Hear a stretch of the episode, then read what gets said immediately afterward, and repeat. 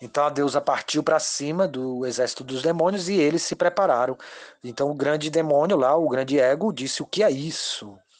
Assim, junto com todos os pensamentos que se agruparam, prontos para atacar, ele correu na direção do som e viu a deusa iluminando os três mundos. Seus pés permaneceram sobre a terra e sua coroa tocou o espaço ilimitado, mais distante da atmosfera. O zumbido do retesar de seu arco produziu medo entre as sete regiões do inferno. Tá? Então aqui a deusa está se manifestando com todo o seu esplendor, com a sua força ilimitada, né? E o demônio fica com medo, né? Então o grande ego, esse, quando tu fala demônio não é aquele capeta, de, não, é, é uma mentalidade, uma mentalidade de querer se apossar, de que agora tudo é só meu, né? Que eu sou rico e poderoso, ou que eu sou muito baixo, que eu, eu não sou nada. Então, ou vaidade ou autodepreciação. Então, são só grandes generais do grande ego, né? Então, o grande ego, a gente precisa estar vigilante. Os milhares de braços desta deusa cobriram todas as direções, e então começou a batalha entre a deusa e os pensamentos. Tá? Então, que os asuras, os demônios, são chamados de pensamentos. Muitos tipos e armas iluminaram toda a atmosfera no ímpeto, e um poderosíssimo general do grande ego, o destituído de claro entendimento, levantou-se para guerrear. Então, destituído de claro entendimento. Quantas vezes eu me vejo destituído de claro entendimento e achando que sou o sabedor de tudo, de toda a ciência transcendental, acho que conheço as escrituras sagradas e fico envaidecido. Ah, porque algumas pessoas me escutam de falar sobre as escrituras. Não, eu preciso aprender a me humilhar, a, a ter humildade diante do poder da deusa. Ah, e não querer achar que sabe alguma coisa, senão você não aprende mais. Né? Sempre pronto para aprender é que vai ser mestre. Né? Mestre quer dizer que é o aluno, o aluno perfeito, aquele que está sempre estudando, sempre buscando seguir o caminho. E o caminho, às vezes, a instrução vai até um certo ponto que ela depois precisa mudar. Precisa aprofundar, precisa saber o que tem adiante. E sem humildade, a gente não aprende. Então a gente precisa praticar humildade, se aproximando de devotos que saibam mais do que a gente, né? Buscando associação de pessoas que, te, que tenham assim, algo para nos passar, que a gente se inspire com elas, né? Não devemos cultivar inveja por ver um devoto mais avançado. A gente precisa ter felicidade quando encontra um devoto mais avançado do que a gente. Então isso é humildade. E para praticar o caminho da vida espiritual, precisa ter humildade. Sem humildade, rapidamente a gente abandona na vida espiritual, porque se acontece uma coisa terrível com a gente, onde vai nossa fé? Aonde vai a minha fé? Ah, porque Deus fez isso comigo? Aí eu já fico com raiva de Deus. Não, a gente precisa aprender a rendição, a se entregar, a se render. Quem tem rendição tem as preces ouvidas, tá? Então Deus escuta as preces daquele que tem rendição. Então aqui o ego ele vai ter que se render a deusa. Se ele não se render, ele vai ter que morrer, né? Então a, a verdadeira ocupação do nosso ego é ser um devoto. Né? Se você não for um devoto, esse ego vai ter que ser destruído. Então, devoto quer dizer aquele que vive de votos, né? De lapidação. Nós estamos na noite da deusa Sarasvati e ela é uma deusa exigente, que está sempre lapidando com paciência, mas ela não, dá o, o, não termina uma função mal acabada. Ela precisa do, da sua obra de arte, né? Da sua obra de arte. Os milhares de braços desta deusa cobriram todas as direções e então começou a batalha entre a deusa e os pensamentos. Muitos tipos e armas iluminaram toda a atmosfera no ímpeto, e um poderosíssimo general do grande ego, o destituído de claro entendimento, levantou-se para guerrear. Então pedi à deusa Sarasvati que nos dê o claro entendimento, a sabedoria, para que a gente não seja tomado por esse demônio, né, que, nessa batalha. Inconstância, olha só, inconstância é um grande inimigo também do sadhaka, porque para ter disciplina na prática do yoga, da meditação, eu preciso ter constância. Então, inconstância empreendeu a batalha com suas quatro divisões de cavalo, elefantes, carruagens e infantaria, de grande energia, e a arrogância juntou-se na batalha com suas sessenta mil carruagens. Olha só, outro inimigo do sadhaka, a arrogância, né? Ah, eu não preciso de ajuda, eu não vou pedir ajuda a ninguém, eu não preciso de ajuda, eu que sou a pessoa que vai ajudar os outros. Não, Deus é quem ajuda. Ninguém pode ajudar ninguém, apenas Deus ajuda. Então a arrogância ela deve ser combatida com conhecimento. Com centenas de milhares, o grande enganador e com seu exército de dez milhões de soldados de infantaria, falta de resolução. Olha só, tem a inconstância e tem a falta de resolução. na minha disciplina, na minha prática de meditação, na minha prática de autoconhecimento. Então, aí eu vou perder para esse demônio, não posso. Tenho que ter resolução, pedir a Deus. Um grande pensamento veio para a batalha. Com seis milhões de soldados, lembranças entrou no campo de batalha. Olha só, isso tudo é o que a mente faz, né? Lembrar, ficar lembrando do passado, lamentando o que passou. Então a gente precisa estar vigilante para não deixar esse pensamento da lamentação, das lembranças tristes, colocar a gente para baixo. Então a lembrança entrou no campo de batalha e com milhares de elefantes e cavalos perambulando de um lado para o outro veio. Olha só, então perambulando de um lado para o outro, quando a gente fica ansioso, sem saber o que fazer da vida. Ah, meu Deus, o que, que eu vou fazer? Qual vai ser a minha decisão? Vou perambular de um lado para o outro, sem resolução, hein? E preso por lembranças do passado. Não, eu vou combater isso com a arma do aqui e agora. A arma do aqui e agora, na minha respiração consciente, eu estou recebendo a bênção da deusa. Eu me abro para a presença da deusa. Na, no cisne da respiração controlada, na noite de Sarasvati. Om Aim Sarasvataye Namaha, Om Aim Rim Clinchamundaeviti, vitória seja para a deusa. Jayarade, boa noite. Então nós chegamos agora à nona noite, né, do Navaratri, graças a deusa. Estivemos ocupados em ouvir as glórias dos seus passatempos, das suas atividades heróicas e nos inspirando no caminho da devoção. Então é, hoje é chamado Rama Navami, quer dizer que é o nono dia do Navaratri, Navami, quer dizer que é o nono dia da lua, tá? E aí nós comemoramos hoje o aparecimento do Senhor Ramachandra, tá? Esse Navaratri do início do ano chama Chaitra Navaratri, e o Navaratri do final do ano chama é, Vasanta Navaratri. Então, esses dois Navaratris, eles estão relacionados à encarnação do Senhor Ramachandra, tá? O Ramachandra é uma encarnação de Vishnu. Então, Vishnu, como mantenedor do universo, sempre que há necessidade, ele nasce nesse mundo material para proteger os princípios religiosos, o Dharma, a ocupação reta para todos os seres vivos. Então, ele é chamado Maryada Purushottama, essa encarnação de Ramachandra. Quando ele vem como Rama, ele traz Maryada Purushottama, significa que ele vem dar o exemplo da conduta correta na vida. Ele é o filho perfeito, o marido perfeito, o irmão perfeito. Então ele cumpre os seus deveres prescritos, o seu dharma, a sua posição social, ética, dentro da sociedade, dentro do planeta, né, como um filho da terra, perfeitamente, para nos dar o exemplo de como ser assim, um ser humano melhor a cada dia, a cada momento, a cada desafio. Então a história do Senhor Ramachandra é contada num épico, chama Ramayana. Então o Ramayana, ele traz a história de atos heróicos, de atos românticos, de desafios na vida, né? Então o Ramachandra, ele passa por várias tribulações, por várias provas, por várias situações que exigem dele uma conduta ética, uma conduta reta, seguindo seu destino, aceitando o fruto do seu trabalho, com coragem, com disciplina e tentando cumprir da melhor maneira a sua palavra. Ele traz muito essa coisa da retidão da palavra, né? Falou, aí tem que cumprir, né? Então, é, ele traz esse valor da, da, da palavra, né?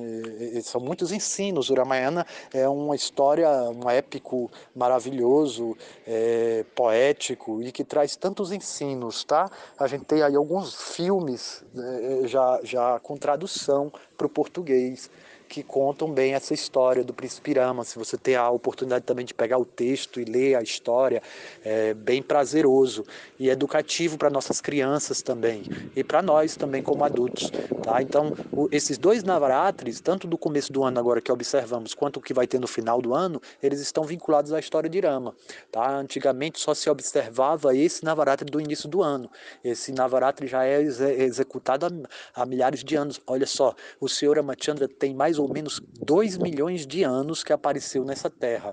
Veja bem, dois milhões de anos é muito tempo, era uma terra bem diferente, a matéria era bem diferente do que é hoje em dia, são outras eras. O Senhor Ramachandra aparece na Dwapara Yuga, aliás, na Sátya, na treta, na treta Yuga, na era de prata, tá? Então o senhor Ramachandra ele apareceu há muito tempo, há muitos milhares de anos, então, cerca de dois milhões de anos atrás, ele viveu nessa terra e já se observava Navaratri, já se comemorava as nove noites da Mãe Divina, e o pai dele é, é, não tinha filhos, né? O rei da Charata não tinha filhos, é, apesar de ter três rainhas, mas ele já tinha uma certa idade e ele procura seu guru que o instrui a procurar um outro mestre que vai lhe dar a, a disciplina do Navaratri. Então seguindo o Navaratri, é, executando seus rituais de fogo, de purificação, de canto de mantras, oferenda aos ancestrais, ele consegue a bênção de ter quatro filhos, mas esses quatro filhos não são filhos comuns, são quatro encarnações de Deus, quatro encarnações divinas. O mesmo Deus aparece é, em quatro expansões, se expande em quatro filhos do rei da Charata. Então, ele, quando ele executa esse Navaratri do início do ano, marca o nascimento de Rama. No nono dia do Navaratri, temos aí o, o Rama Navami. Então, isso que significa que Maharaja da Charata ele não observa apenas um Navaratri, né? Porque houve uma gestação aí. Então, no outro ano, no nono dia, no dia da Siddhidatri. Então, Siddhidatri é a deusa adorada no nono dia do Navaratri. Siddhi significa perfeição. Todos aqueles que praticam yoga é, devem estudar os textos antigos e saber que a, o objetivo da prática do yoga é alcançar Siddhi. Siddhi quer dizer perfeição. Uma vez que yoga é a perfeição dos nossos atos, é a perfeição na ação, a ação executada com conhecimento. Isso é yoga, né? É, com desapego. Então, é, Siddhi é o que o yogi procura, e Siddhidatri é aquela deusa que concede a perfeição, a perfeição da nossa disciplina espiritual, né? Então, no nono dia, temos aí a comemoração da deusa Siddhidatri, que foi adorada pelo senhor Shiva, porque, e traz o yoga, o caminho do yoga, do tantra. A gente que, há pessoas que dizem que tantra e yoga são caminhos diferentes, mas eles estão muito conectados. Isso é um, devido a um pobre fundo de conhecimento que se diz isso. Tanto o tantra quanto o yoga foi dado pelo seu Shiva, tá? Então um complementa o outro, eles andam juntos. Então o seu Shiva, executando yoga, adorou a deusa Siddhidatri e alcançou essa forma aí de é, meio Shiva, meio Devi, né? Então ele é metade deusa Siddhidatri e metade o senhor Shiva.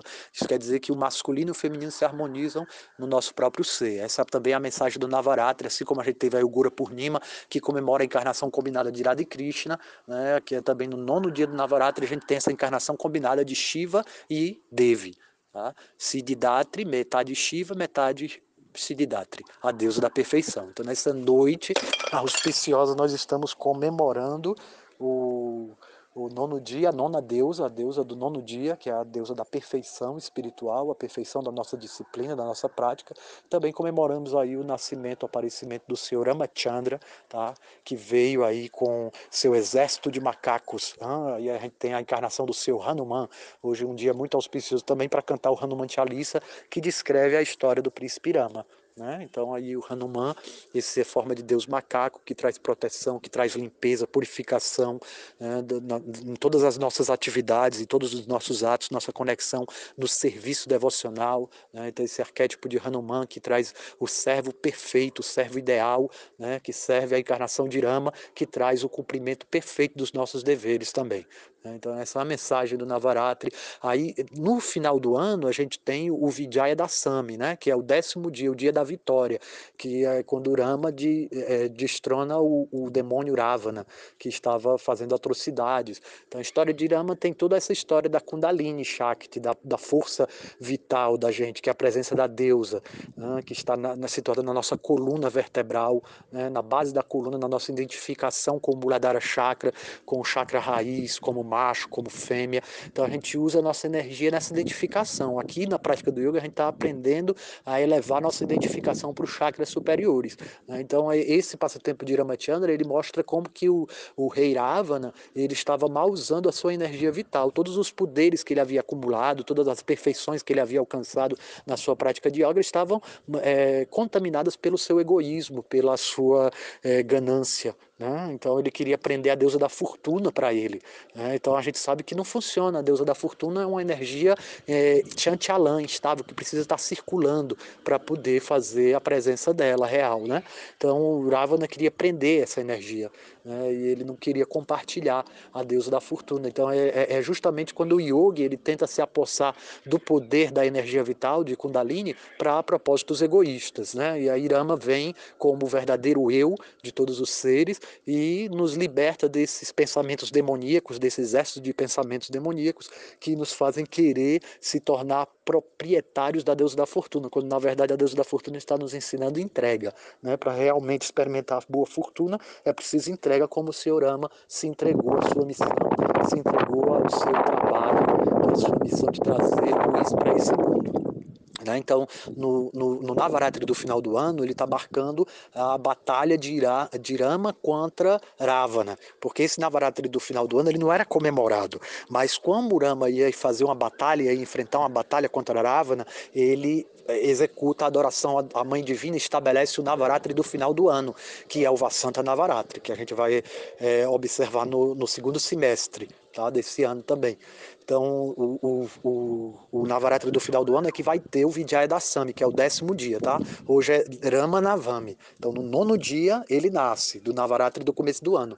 E no décimo dia do Navaratri do final do ano é que ele vence o demônio Ravana, tá certo? Então, a gente vai estudando, assim, aprimorando nosso conhecimento acerca dessas nove noites, dessa novena maravilhosa, auspiciosa, que vai nos nutrir para a prática espiritual durante todo o ano. Então, gratidão a cada um que esteve aqui presente nesse estudo. A gente ainda vai continuar com a leitura do Chandipata, mesmo terminando o Navaratri. A gente ainda vai continuar com esse estudo auspicioso por mais alguns dias, tá bom? Então, gratidão a todos vocês que estão aqui compartilhando com a gente essa prática de fé e de autolapidação, que é o Navaratri. Feliz Navaratri, Jaya Jaya Shri Radhi, vitória ao amor divino. Jaya Radhi. Então, dando continuidade ao nosso estudo do Chandipata, é, onde nós estamos no capítulo dois do Durga Shaptasti, ou dos setecentos versos em louvor à deusa Durga. Então, aqui começou a história, né? Nesse segundo capítulo, é, se conta a história de quando o grande ego, que é aqui chamado de Mahishasura, Ah, um grande demônio poderoso tomou conta de todo o universo, ou seja, muitas vezes nos vemos nessa situação, colocados nas mãos do ego e achamos que estamos sendo guiados pelo coração, mas é na verdade a mente. Aí como que eu vou reconhecer o que é a mente e o que é o coração? Para que eu possa seguir meu coração de fato, seguir a natureza da minha, do meu ser. Ou, ou seguir a, a, a mente. Então a mente, ela é, a função da mente é pensar, sentir e desejar. Então o que toma conta são os pensamentos. Então pensamentos, eles são seres, são é, formas de nos desviar do nosso verdadeiro eu, porque pensamentos são nuvens, pensamentos eles vêm e vão.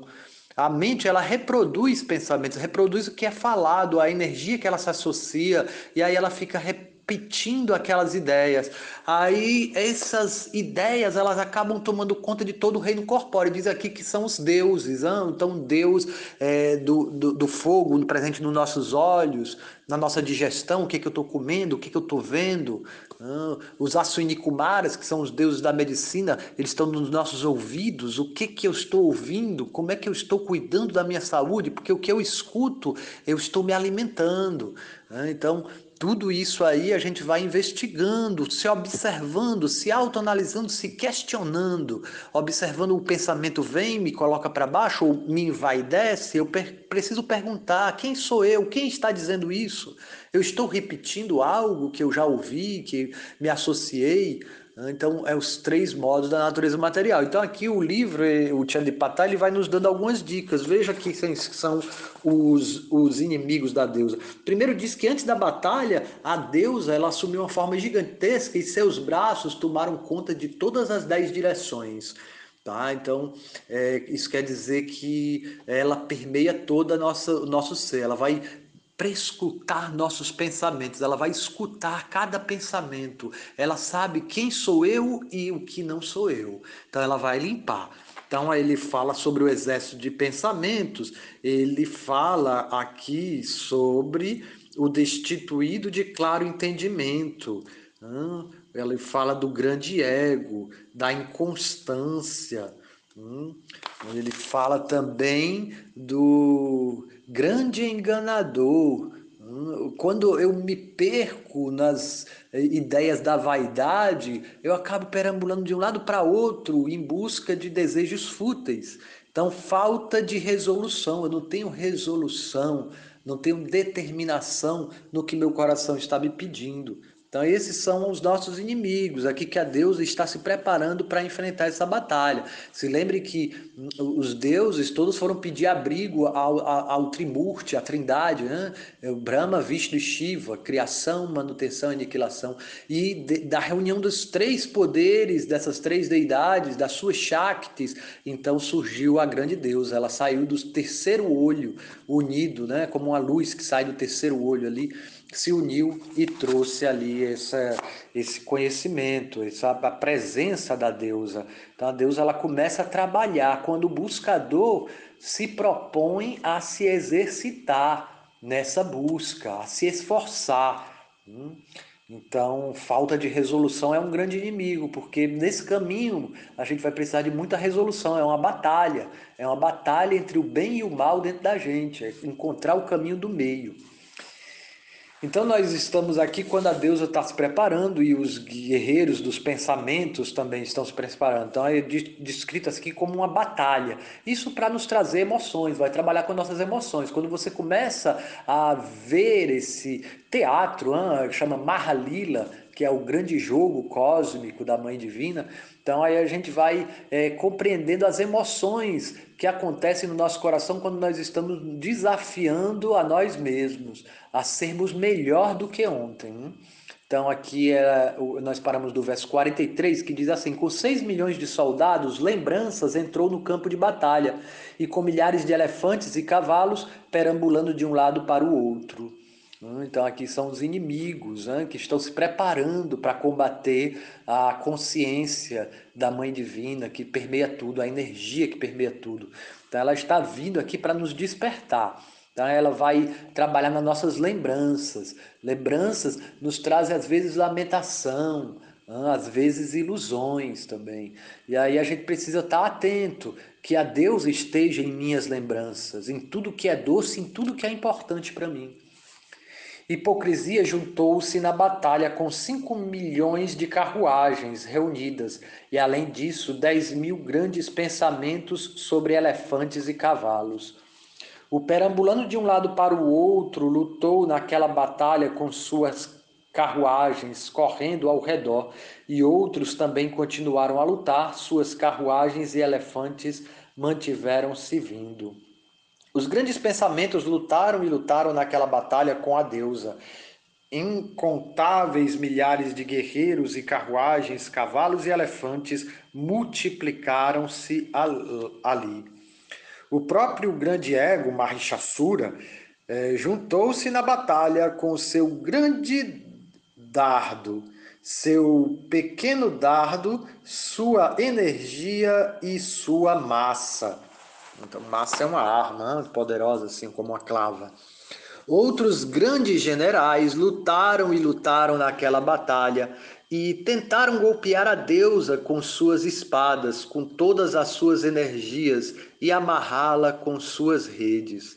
Eles estavam tentando matar a deusa com sua espada, com suas espadas, e a deusa, ela quem dilacera os pensamentos, atacou-os com suas próprias armas. Divertidamente, a deusa atirou sobre seus atacantes uma abundância de suas próprias armas e mantras, que cortaram todas as suas as armas dos demônios, enquanto deuses e videntes a louvavam com hinos e recordações da divindade. Então aqui são as armas, não? Então nossos mantras, tá? As nossas orações, os hinos védicos, aí, os, os hinos que descrevem as glórias da Mãe Divina, como esse próprio aqui que estamos recitando. Então tudo isso está no, nos ajudando a despertar, está nos incentivando a acordar e pôr em prática a nossa determinação, a nossa coragem, a nossa confiança. Confiar para poder é, relaxar, Então essa confiança, ela atrai a entrega. Quando você entrega, então você abre mão do fardo de querer controlar o mundo, que é a grande ilusão dos demônios. A gente estudou do Bhagavad Gita, o que, que é o pensamento demoníaco? É o desejo de ser o controlador, de ser o proprietário, tá? E de ser amigo também, porque na verdade quando a gente se envaidece porque está ajudando alguém, né? Mas nós somos apenas instrumentos, a gente tem que entender que existe o autor por detrás, a autora por detrás do, dos nossos atos, tá? Então a gente vai entender que nós somos na verdade instrumentos. Quando fazemos bem a uma pessoa, não somos nós que estamos fazendo bem, aquela pessoa está recebendo a graça do divino através do nosso serviço. Então aí a gente vai se desapegando da vaidade e da autodepreciação. Ah, então aí são exames de consciência constantes. Esse livro é um livro de exames de consciência. Jaya Shri Radhe.